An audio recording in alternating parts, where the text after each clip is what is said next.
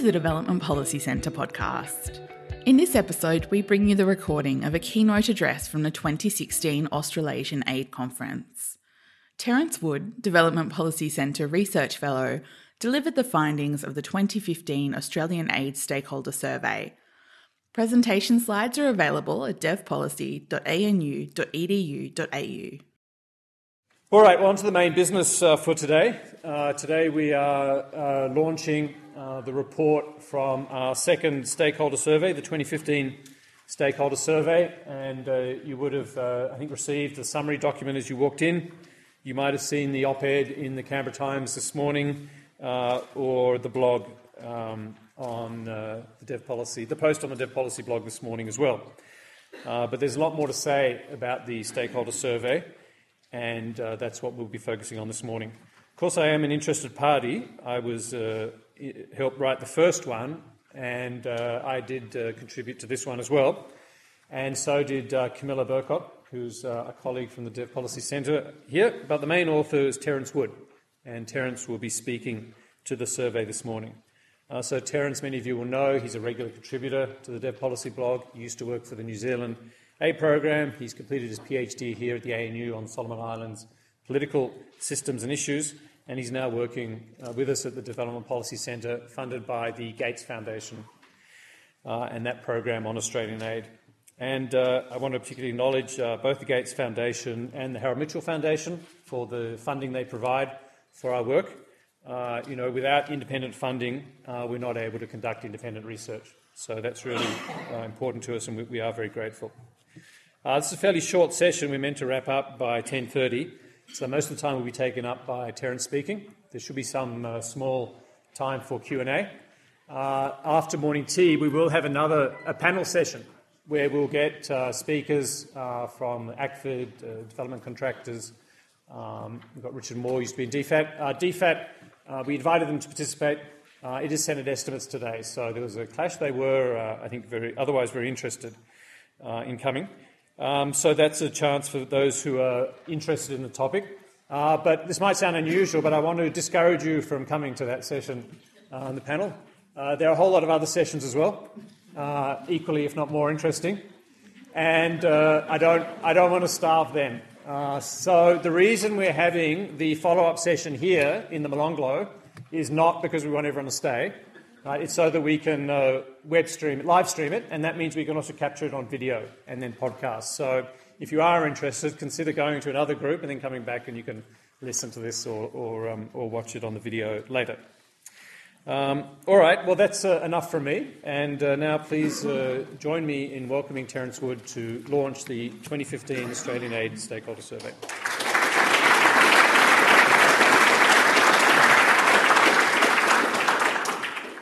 Okay, thank you everyone. First up, I just want to join Stephen in uh, acknowledging the Ngunnawal people and paying my respect to their elders past and present. Um, and I also want to echo Stephen's thanks uh, and to offer my own thanks to some of my colleagues. I know I look tired and haggard, but this was a team effort. And I really want to say thanks to Camilla, who helped me with all the data analysis and with the writing of the report. I'm grateful to Stephen for all his input into the writing of the report and I'm very thankful to Ashlee Betteridge for her media and graphic design wizardry. Uh, without that input, the report would be a much uh, lesser thing than it is today.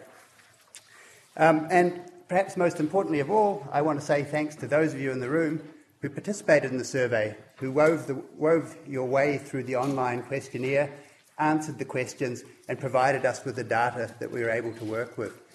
It's the analysis of this data that's produced the report, so thank you very much for providing it to us. Uh, on the subject of that data, I just want to point out that we've made all the data available in a fully anonymised form online. You can access the data from this URL uh, behind me here. Uh, you can also access it from the Dev Policy blog. Uh, and alongside the data, these URLs will also take you to the uh, report itself. So, because it's the second day of the conference, I'm going to try and be merciful and brief in this presentation.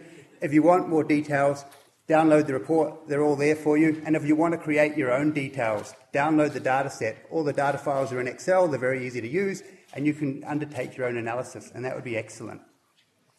Um, so, with these preliminary matters out of the way, actually, I want to test something. If I stand over here, am I sufficiently audible to you? Yeah. Cool, right. When I'm nervous, I pace the room, so that may well happen now. Uh, either that or, or, you could all look the other way. That would be helpful too. Um, okay, so with these preliminary matters out of the way, uh, on to the launch of the 2015 Development Policy Centre Australian Aid Stakeholder Survey.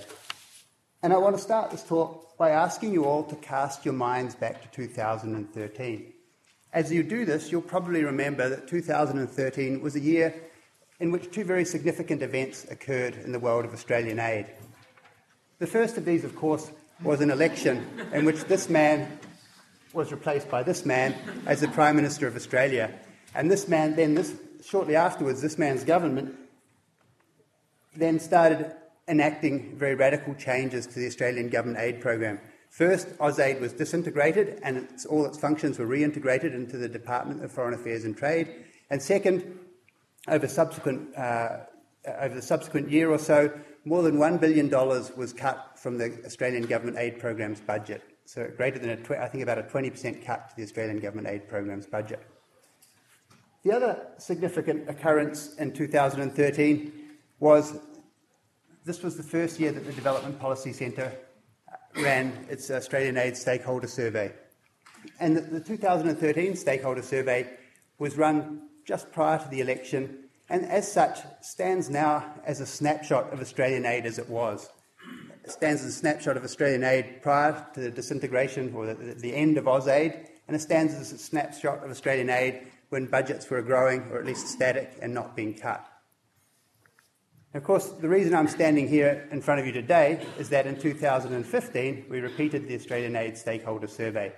We used the same method. Participants filled out a survey form online, very similar to that one, and uh, we, as in 2013, we ran the survey in two different phases. The fir- in the first phase, we targeted senior executives in all of Australia's large aid NGOs and all of Australia's large aid contracting companies, as well as senior executives in a sample of smaller uh, aid NGOs. The second phase, we opened up to the public. Anyone with internet access and an interest in Australian aid was able to participate in the first phase, uh, in the second phase, sorry. So the first phase was a targeted sampling of experts. The second phase was an attempt to broaden the reach of our data gathering to get, gather the opinions of a wider range of Australian stakeholders. We did that in 2013, we did that in 2015. Importantly, in 2015, we used almost identical questions to, the 2000, to those that we used in the 2013 survey. And because of this, we're able to compare the 2013 results to the 2015 results. And that's what I'm going to do in this talk. By doing so, I'm going to try and answer questions such as whether the dramatic changes to Australian, Australian aid in the last two years have made Australian aid, the Australian aid program worse, whether they've made it better, whether they've had no impact at all. So, in a moment, we'll see, see what Australia's aid stakeholders think. But before we do that, I just want to speak to a couple of methodological points. The first of these is I want to, to address an objection that some of you may have about the type of data that we're using. And this is that our data come merely from the subjective assessments of Australia's aid stakeholders. They're not some sort of perfectly objective gauge of the quality of Australian aid. And up to a point, I, I think this is actually a fair objection to the uh, process that we've undertaken. However, it's worth remembering that there is no perfect objective way of ga- gauging the quality of an aid program. You can't run a randomised control trial on an entire aid program the sorts of reviews that DFAT or the OECD conduct are themselves subjective. They're based on the opinions of a few reviewers. Uh, and then indices such as those used by people like William Easterly and the Centre for Global Development uh, have subjective uh, decisions underpinning them, what to include, what to exclude, and they're also only very skeletal gauges of the quality of an aid program. What we have with our stakeholder survey is a much richer set of data it's also important to note that the data that we're drawing upon comes from the opinion of expert, opinions of experts. So I think something like 94% of the participants in the first phase of our stakeholder survey this year had been, have been working in the world of aid for more than five years. And these are all people who interact with the government aid program on a very regular basis. So they're people who know what they're talking about. As such, their opinions may not be the final word, but they're definitely worth paying heed to. The second methodological point I want to make is just to state at the outset that today this talk is going to be based on the data from the first phase of our 2013 and 2015 surveys. I'm going to call this phase one, and that, as you'll recall, was the phase where we targeted the opinions of executives from large aid, aid NGOs, a sample of smaller aid NGOs, and large aid contracting companies. Now, those of you who filled out, uh, who, who participated in the second phase of the stakeholder survey, don't despair. Your opinions have been drawn on in a number of places in the report, and also, and this is quite interesting and uh, readily apparent from this chart behind me, right? Um,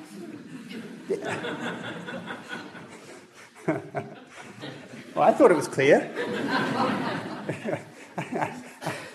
um, on average, the responses that we got to questions uh, were very similar when they were answered by phase one respondents and when they were answered by phase two respondents.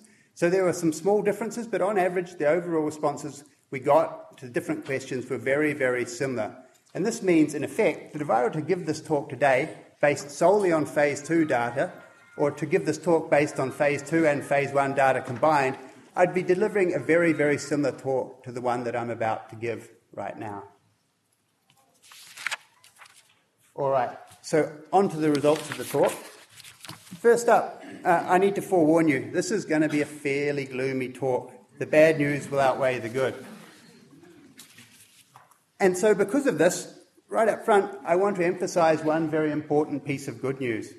And that is that in 2015, when we asked stakeholders how they would rate the effectiveness of the Australian aid program, the majority of them, a clear majority of them, said that the aid program was quite effective. You can see this behind me in this chart. And because this chart is going to be is fairly typical of the charts I'm going to use throughout this talk, I'll just explain it very quickly.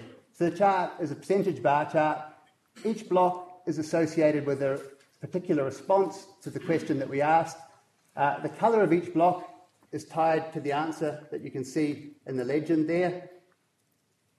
Dark red is always the least positive answer. Orange is kind of a, a moderately negative answer. Grey is associated with neutral responses. Light blue is associated with quite positive responses. And dark blue is associated with very positive responses. And the relative size of the blocks in the bar chart give you a sense of the percentage of, the, of respondents who answered in each of these ways. As you can see in this chart, the light blue block is by far and away the biggest, reflecting the fact that most stakeholders when we asked them in 2015 about the effectiveness of the Australian aid program, said that it was quite effective. And to my mind, this reflects a real achievement on the part of the aid program. Given the bombshells that have been dropped on it in the last two years, the fact that most stakeholders still think that it's running quite well is unquestionably good news, and it's a testament, I think, to the hard work of aid program staff and DFAT staff more broadly. So if you're in the room and you're from the aid program, quietly pat yourself on the back for this uh, you helped deliver this piece of good news. Unfortunately, however, the good news is not the only news. And I'm going to now shift into a slightly more gloomier uh, phase of the talk. So, perhaps the most significant piece of bad news that we received as we analysed this report came from the question when we asked stakeholders whether they thought the effectiveness of the aid program had improved or decreased over the last two years. Here, as you can see by the size of the dark red and orange blocks in the 2015 bar, almost three quarters of stakeholders said that they thought the aid program had become less effective over the last two years.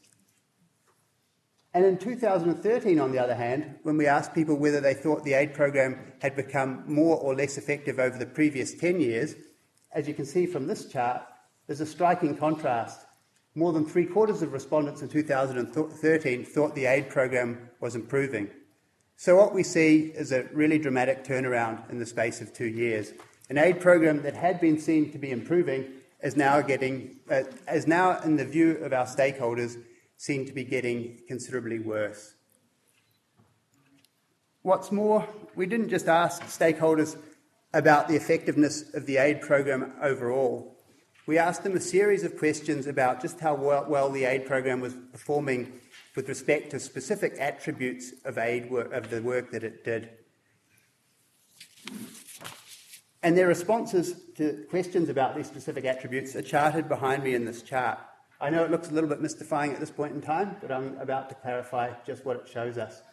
So each point on the chart is associated with stakeholders' responses to the specific quest- to the specific attribute that we asked them a question about. And don't worry, I haven't attached names to the points, but all the names uh, of the various attributes that we asked about are attached to the points in a chart in the report. What's more, I'm going to discuss some of the individual attributes in a second.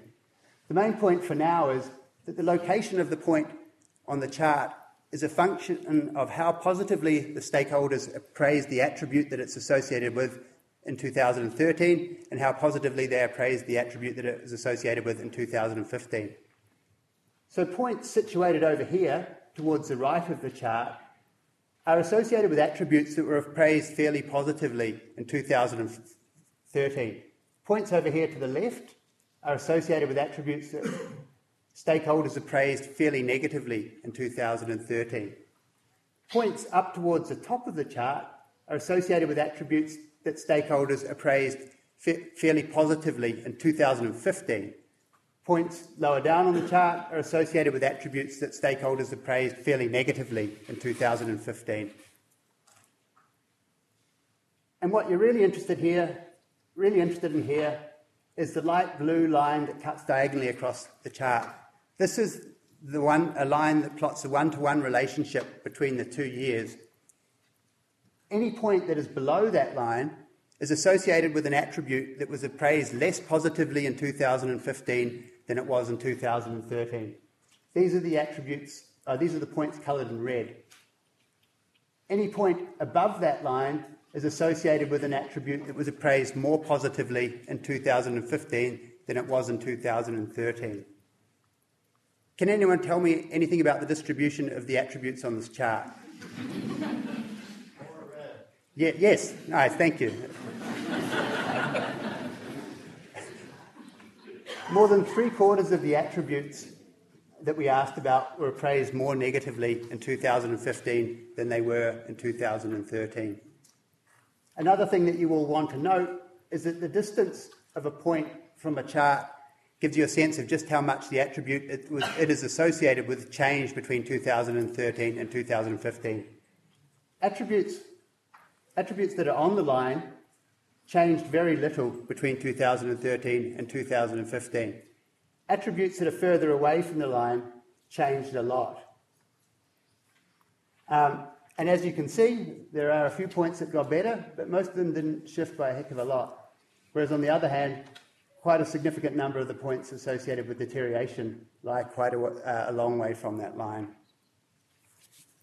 So, more than three quarters of attributes got worse, and some of them, as you can see from the location of the points on the chart, became a lot worse. So, here are some examples of attributes that became worse between 2013 and 2015. The first of these is funding predictability, and this really dropped off a cliff. So, this is the extent to which stakeholders felt like they could rely on the aid program as a predictable provider of aid funding. As you can see in 2013, something in the range of hmm, something in the range of uh, about 40% of stakeholders thought that funding predictability was a weakness or a moderate weakness of the aid program in 2013. So this isn't a, a sort of particularly positive appraisal, but when you, when you contrast it with 2015, you see a real change, right? So over 90% of stakeholders in 2015 thought that funding predictability was a risk or a great, uh, sorry, was a moderate weakness or a great weakness for the aid program. So here's an example of an attribute that has become a lot worse. Of course, you could say that funding predictability is one thing, and that most of the deterioration here is associated with something of an outlier event that cuts to the aid budget in 2015. Course, it's worth mentioning in response to that, there are further cuts to the aid budget slated for the next financial year too, so it's not as if we've, uh, we can be that confident that we've moved beyond an era of budget cuts. Uh, but more importantly, we saw deterioration in a whole range of attributes that have nothing to do with funding. One example of this uh, is transparency. As you can see, in 2013, transparency was appraised pretty positively by stakeholders. Uh, only, only 21% of stakeholders thought transparency was a moderate weakness or a great weakness for the aid program in 2013. On the other hand, in 2015, 58% of stakeholders thought that transparency was a moderate weakness or a great weakness of the aid program. And it doesn't cost a lot to be transparent, right? And yet, here's an example of an attribute which ought to be easy to uphold, uh, to keep, you know, which ought to be easy to provide quality in, and it's an example of an attribute that has become a lot worse in the last two years. To me, this is concerning not only because transparency is an integral component of a well functioning aid program, but an aid program ought to be transparent because it's taxpayers' money that it's spending, right? And yet, over the last two years, if stakeholders are to be believed, the Australian government aid pro- program has become considerably less transparent. Another example of an attribute that's got worse is strategic clarity. In 14%, in, in 2013, only 14% of stakeholders thought that the aid program's strategic clarity was a weakness or a great weakness. In 2015, on the other hand, just over 50% of stakeholders thought that strategic clarity was a weakness or a great weakness. So to me, this suggests that the intellectual, co- intellectual cohesion of the aid program and the mechanisms for translating ideas at the high level into practice within the aid program have come, become significantly worse over the last two years. Another example of deterioration comes in the form of staff expertise. Now, to be fair, as we discussed in the report, responses to some staffing related questions actually improved slightly between 2013 and 2015.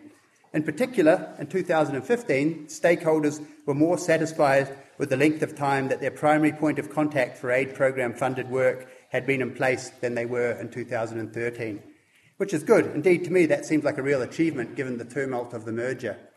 However, staff expertise, on the other hand, is an area where we see deterioration. So in 2013, just over 50% of respondents thought that staff expertise was a moderate weakness or a great weakness. In 2015, on the other hand, nearly three quarters of respondents thought that staff expertise was a moderate weakness or a great weakness. And this is a real issue because giving aid well is hard. And if you don't have sufficient expertise within your organisation, all the beanbags in the world won't save you, right? so, this is a really concerning change. Expertise is crucial. I was wondering if you're going to laugh at that one, whether you. Tick. Uh, expertise is crucial, yet if stakeholders are right, and in this area I certainly think they are, expertise is on the wane in the, tra- in the aid program.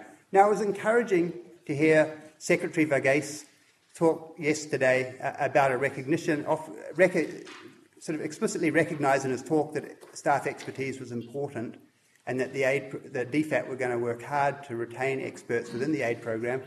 But the question that needs to be asked is how did this ever deteriorate in the first place? Who let this slide? Like, what sort of attitude to aid comes accompanied with a willingness to let experts depart from your government aid program? So, the aid program is seen by stakeholders to have become less effective overall and less effective across a range of uh, particular uh, specific attributes. What's more, the stakeholder survey in 2015 pointed to changes uh, to other areas of concern. Foremost amongst these is a perceived change in the ethos of Australian aid. In 2013 and 2015, we asked stakeholders the extent to which they thought that Australian aid was devoted to helping poor people in poor countries vis a vis the extent to which it was devoted to advancing Australia's strategic or commercial interests.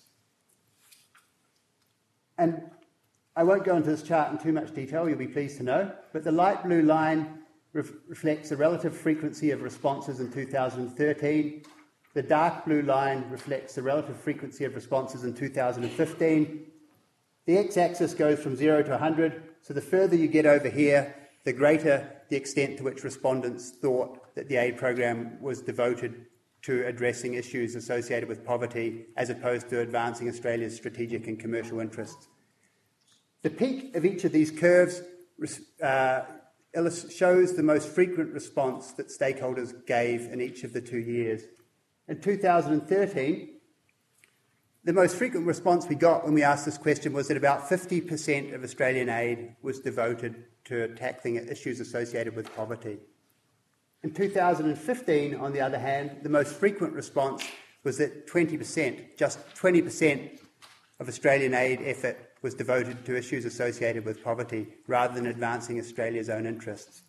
Now, to my mind, both of these assessments are a little bit uncharitable.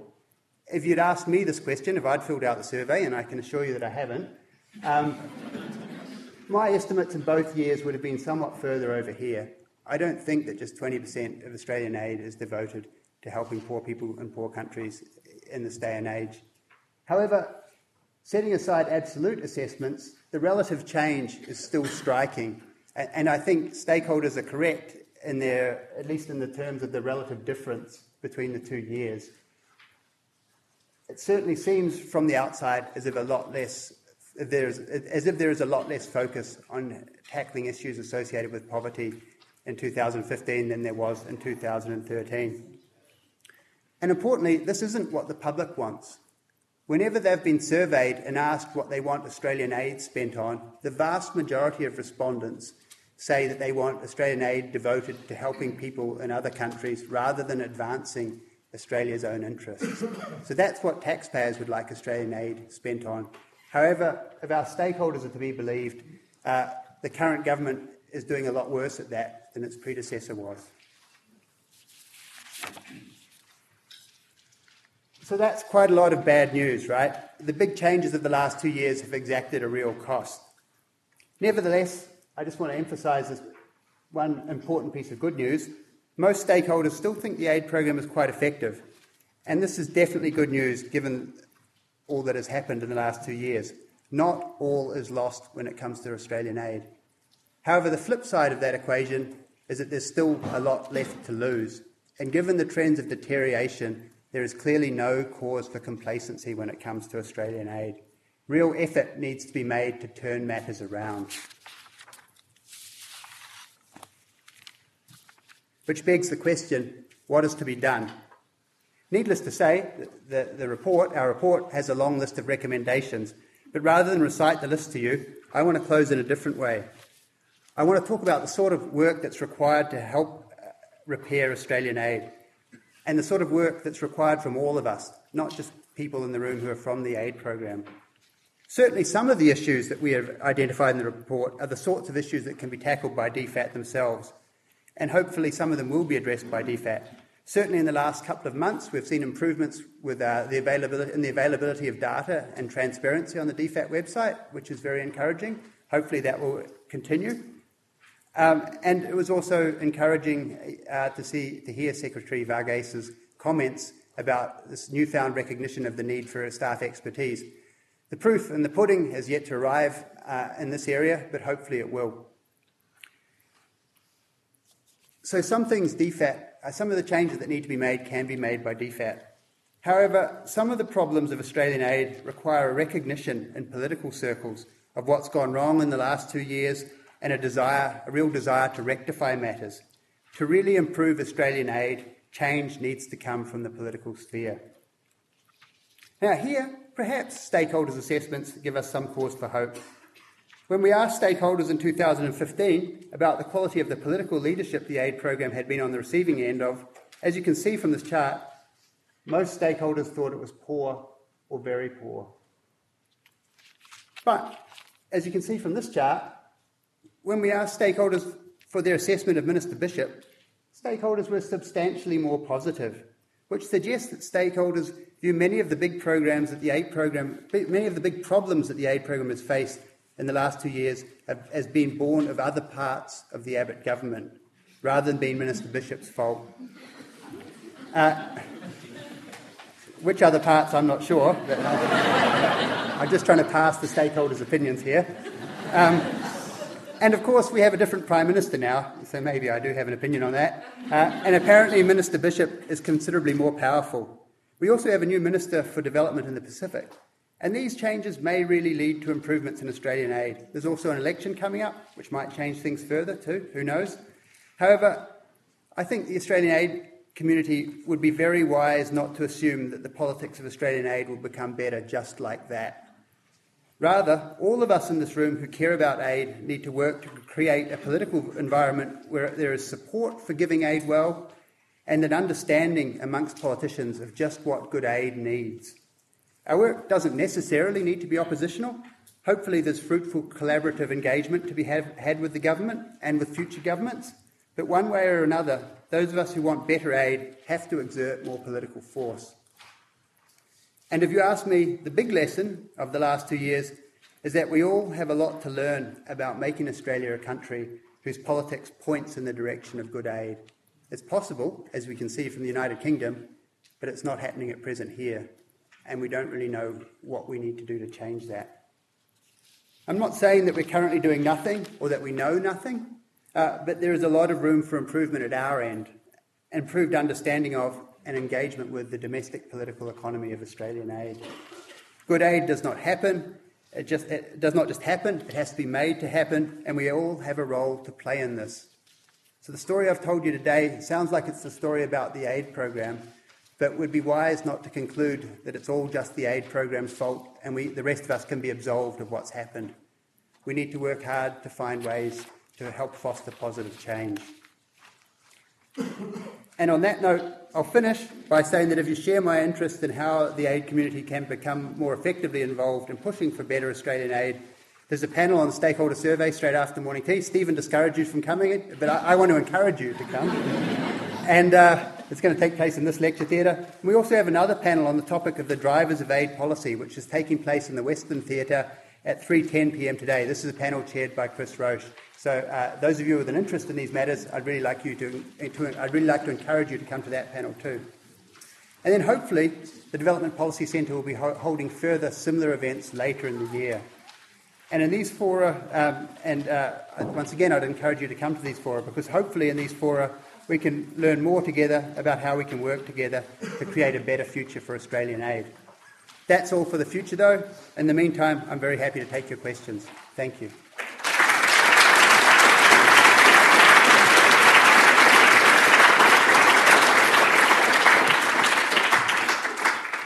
All right, thanks very much, Terence. Very uh, succinct and compelling summary of findings. We do have uh, some a few minutes for questions, so um, I'd like to uh, take we'll take a couple of questions at a time, and I've got the first two here. There's one from Patrick, or up here, since you're closer. Sorry, and then yeah, Patrick's over there. Yep. Yes. Thank you, that was really interesting. Uh, my name is Sarah Nine, I'm from Monash University. I've actually just been doing a bit of research lately on the links between Australian aid and the Timor oil Australia and um, Timor. Uh, so might have a slightly cynical view on the aid program. But um, I was just wondering how much you thought those views about the aid program were reflected um, just in the general public, because you said something about most Australians sort of want um, the aid program to be directed at relieving poverty in, in developing countries, rather than it being a sort of cynical way for Australia to exert political influence. I just wonder how much you thought the views you reported reflect sort of the Australian public's view. Thanks. Okay. And uh, Patrick? Um, uh, Terence, have you thought of doing a stakeholder survey with the people in the recipient countries because that optimism of effectiveness, that's a tiny bit self-serving. To, to a better test would be how the recipient said, just say, made it Pacific perhaps. Okay, and yeah, we'll take one more question. Mark? So I'm not sure how many beanbags it takes to change an aid program, but what, what did this survey say about innovation, private engagement with the government student aid program? What results did it throw up in those particular domains? Okay. So, with regards to the first question about the public's opinion with respect to some of the questions that we asked stakeholders about, we ourselves, uh, we, are doing a lot of public opinion research as well, and I've been involved in that. We've never tried to ask the public very detailed questions, and this is for the simple reason that, uh, as best I can tell from uh, testing on my relatives at Christmas time, most members of the public, public know very little about the specifics of an aid program and, and care very little about the specifics. We get our most meaningful answers, I think, when we ask about ask high-level questions about aid volumes and about the overarching ethos of Australian aid. And as I said, uh, there was a question about the ethos of Australian aid in the 2014 ANU poll, uh, and I can't remember the exact numbers, but it was just an overwhelming response in favour of aid being given for the purpose of helping other countries rather than advancing Australia's own interests. E- indeed, even when I filtered uh, for political party and looked just at coalition supporters, the vast majority of coalition supporters wanted Australian aid to be given for the purpose of helping people overseas. Uh, Patrick, have you got any money? In the second phase of, our, of the survey. yeah, the second phase of the stakeholder survey, we did uh, encourage people from the Pacific to participate, and we got some responses, but not enough to drive uh, the survey results at all. Uh, and the challenge is, as I'm sure you'll know, having worked in the Pacific, uh, trying to elicit a conversation, particularly as you start from the outside, uh, you know, and this is the first time you've engaged with a particular person or a particular government department, it takes a lot of effort and a lot of time. We'd love to do it. I completely agree with you. It's important, uh, but we don't have the resources to do it at this point in time. Uh, with respect to the vested interests comment, I, am not that sure uh, that we can dismiss the responses of the stakeholders as being the responses of vested interests. Certainly, perhaps when you ask stakeholders about uh, whether they'd like more aid delivered through NGOs or through uh, contracting companies, uh, yeah, um, and maybe when you ask questions about aid levels, but what's the vested interest in uh, asking that your aid program be more transparent or that it have more experts in it? So, to my mind, vested interests don't really skew the responses we get there. But even then, right? I mean, it seems like a reasonable thing to ask for as a taxpayer that your uh, money's been spent effectively. Um, then on the, the, the I word, uh, no, we didn't include the I word uh, in the survey.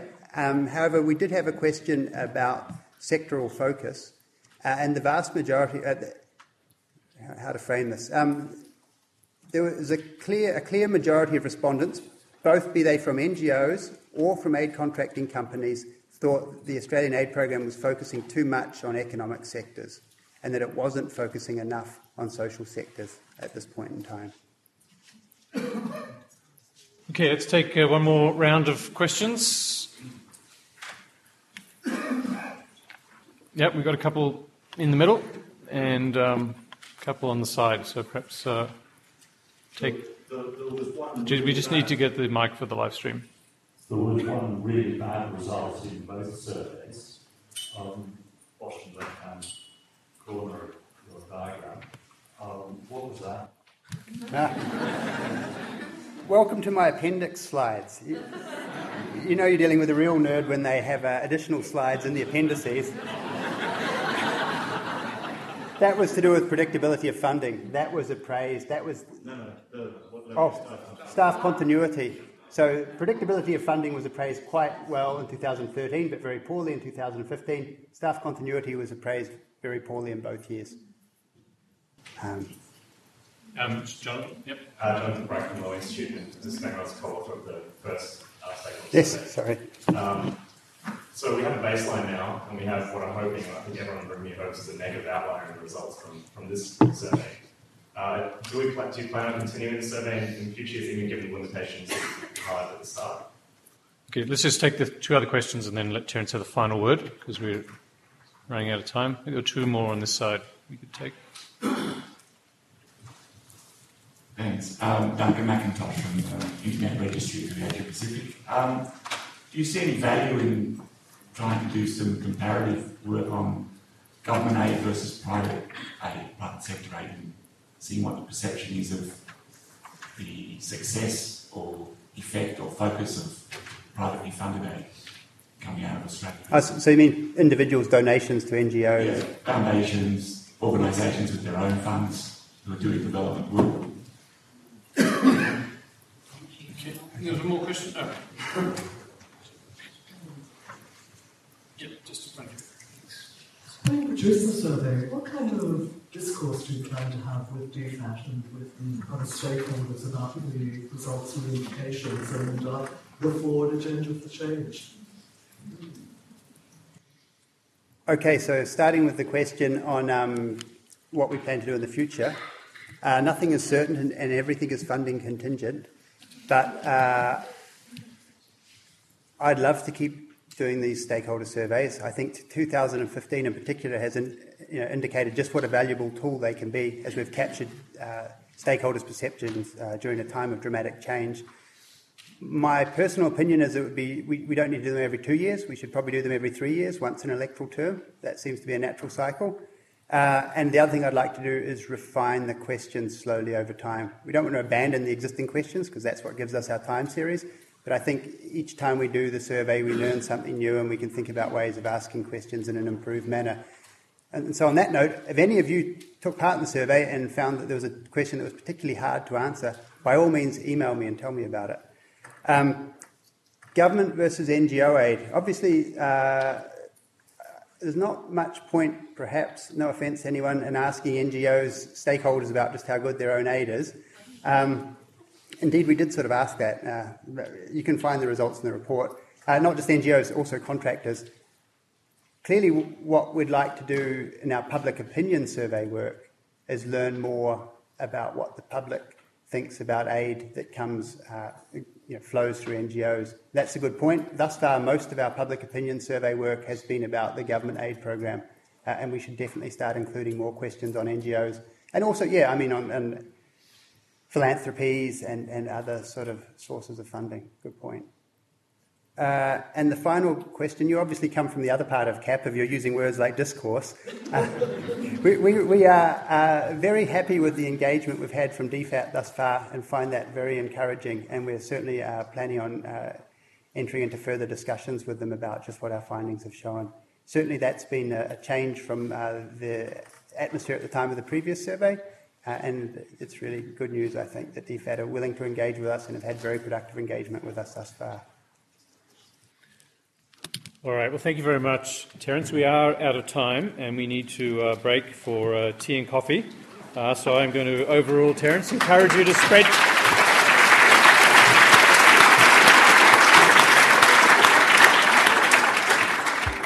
You have been listening to a podcast from the Development Policy Centre.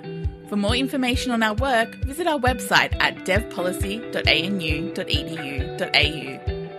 Join the conversation on Australian aid, Papua New Guinea and the Pacific, and global development policy, visit our blog at devpolicy.org.